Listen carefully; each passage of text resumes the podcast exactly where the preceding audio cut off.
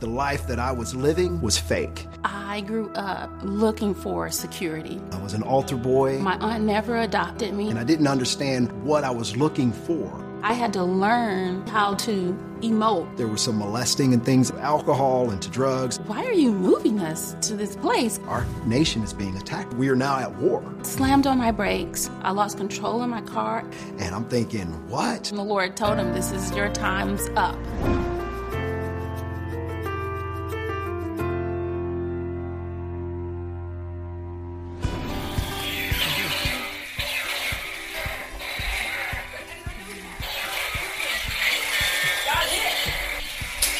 This is Team Gabriel. Everyone has a Nerf gun. We have laser tag. Everybody doing showdowns and free for alls, team battles. Go for it. Full on laser tag in our home. I had one life left. He's a drummer, I'm a guitarist. Jada and Jewel, and Joy can sing really well. Open the windows, neighbors be walking by. Hey, nice music. We love to, to enjoy each other's company. We're here for each other. We're here to support. We're there. We're rooting. We're going crazy in the audience. You know what Gabriel is present because you will hear the cheers because we're a team.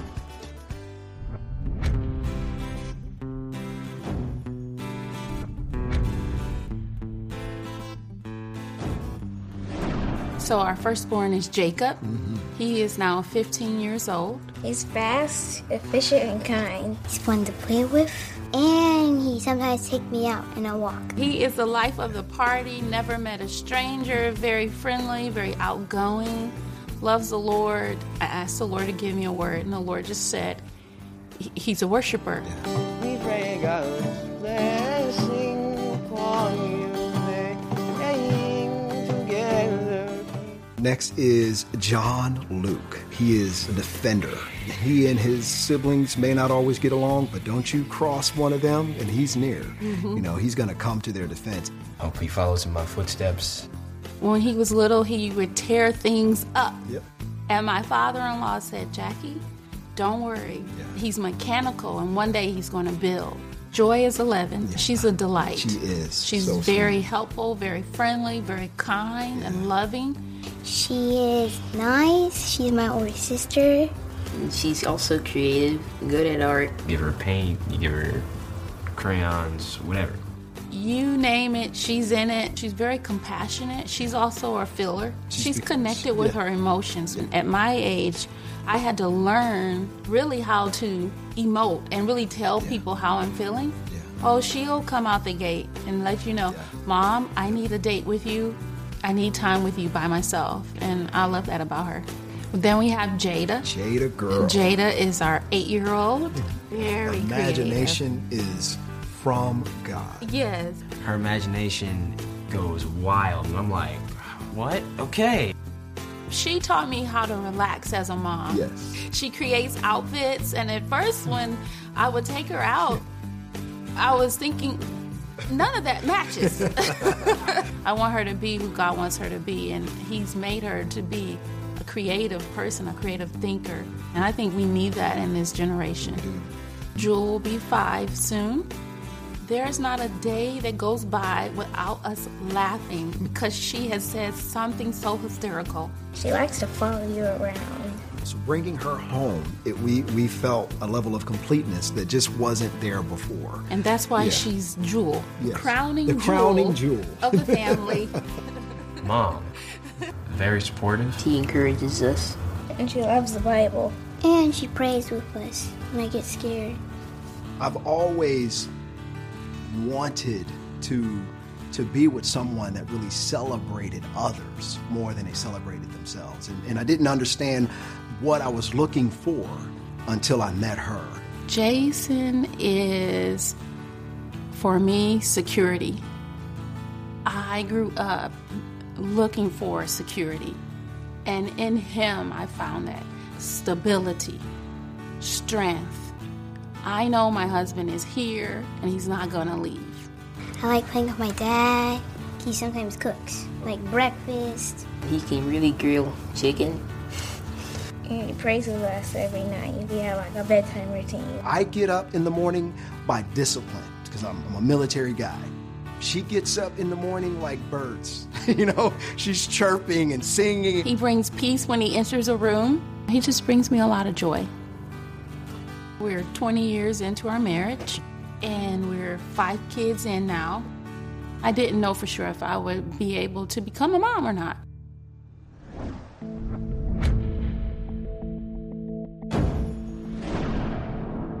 I came out of an abusive home. I was born in Detroit, Michigan. I was a ward of the court. I was raised by my great aunt and my great uncle.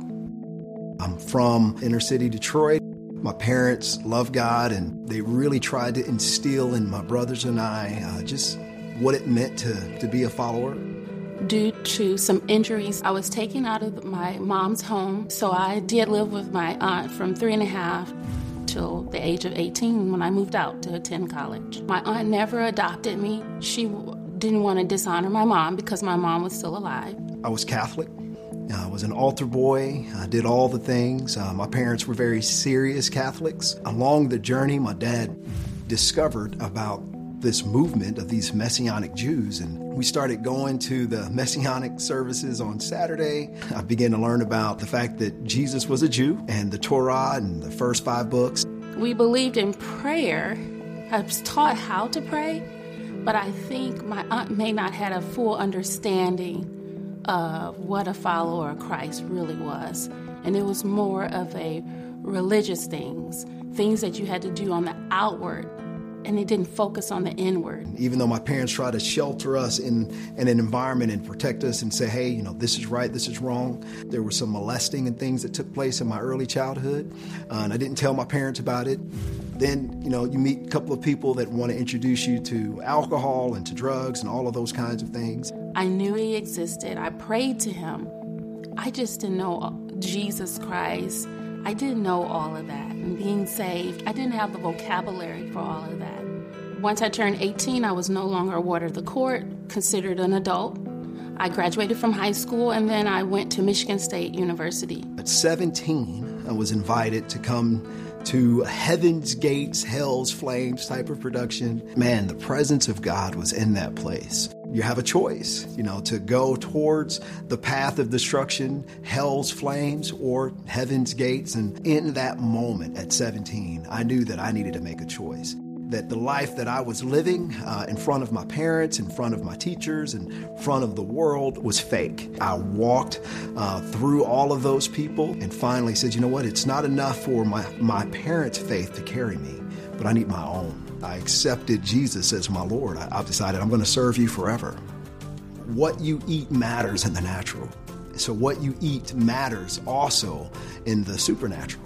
One of the biggest things that was uh, was hindering me was was my love of music. I had a huge collection of CDs and tapes that I had collected over the years, and that was one of the primary ways that I was being introduced to things that I was not supposed to be doing in my life. I passed by one of those secondhand CD stores, and I'm gonna sell all my CDs to them, and I'm gonna take the money that I get from selling these CDs and I'm going to go buy a new collection. And the Lord said, So you're going to give your problem to somebody else? you're going to put somebody else in bondage? You're right, Lord. You're right. And so just him and I, nobody around, and I just kind of broke all of those CDs. My pastor, he kind of warned me. He says, I know you're going off to college, but I really, really think you should keep your eyes and your heart open because I think in this next season, you're going to meet your wife. We were actually both separating from other relationships, and my friends just wanted me out of the, the dorm room. my roommate and two other guys that I'm still really close with. We said, Hey, there's a young lady that we want you to meet and get dressed. And I was like, No, I'm not going. I don't want to meet anybody right now. And they said, Either you get dressed on your own or we are going to dress you. Met the girl that they were wanting me to talk to, and, and I was not interested in her. She was not interested in me, but she had a friend. He was keeping his eye on me. Uh, She's interested in me. I'm definitely interested in her. We danced and just had a fun time. and we really became really good friends. And we, we began to just share our thoughts, our dreams, our vision. She was she was receptive. He started having Bible studies with me. I started reading the Bible to impress him. but I fell in love with Jesus along the way.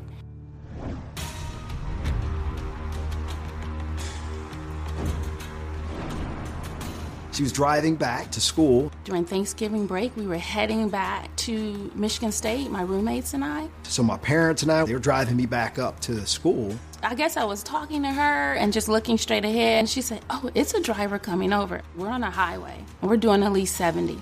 I saw him coming over, and I just saw white. So I slammed on my brakes. I lost control of my car, and what stopped the spinning was a ditch. Those drivers all stopped. One was a nurse, and they all helped us out to get out of the car. I kept screaming, The car is gonna explode! The car is gonna explode! Way too many movies. We should have had many injuries. We had whiplash, I had glass in my hands, and things like that. But other than that, we walked out. But I got a phone call from her and she said, Hey, I was in this really bad accident. How far are you away? And I'm thinking, What? The fire department got there and he said, When I got the call, I was coming to scrape you off the ground. My dad, my mom, and her and her roommate, and we all held hands and, we prayed. And my dad prayed a prayer over her, over protection, and he was sharing with her as well that, hey, listen, this is this is a miracle. We shouldn't have walked out of that accident told all my roommates. We all went to church that Sunday. And that Sunday, we walked up to the altar. That began my life really with Christ, really walking it out. It was an immediate change. I knew I encountered God, and I knew I was changed instantly. And so she graduated, and then I think it was two weeks later we got married. And then it was a month later that we moved to Texas.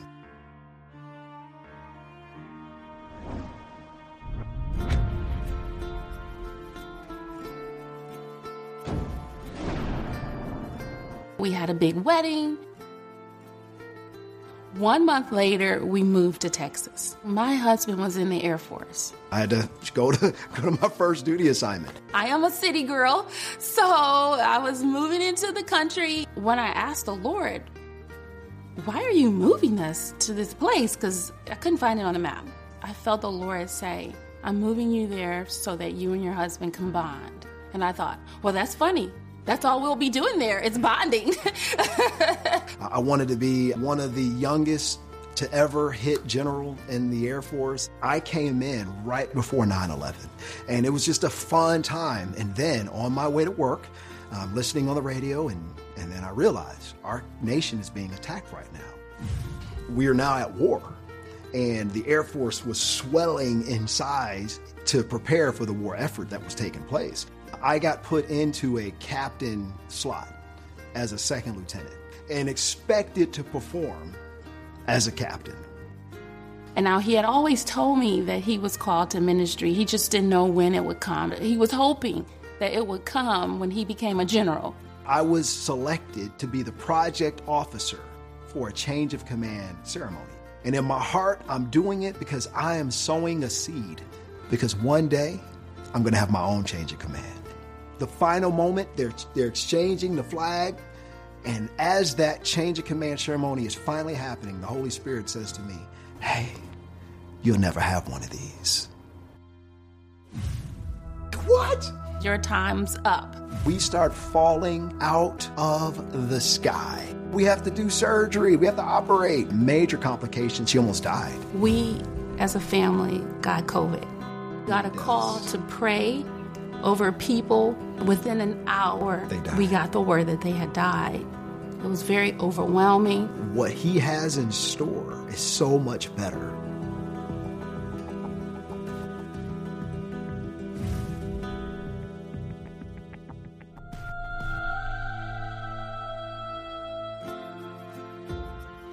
God is love, and love comes from God. In 1 John, the Bible tells us that God is not only all loving, but that He actually is love itself.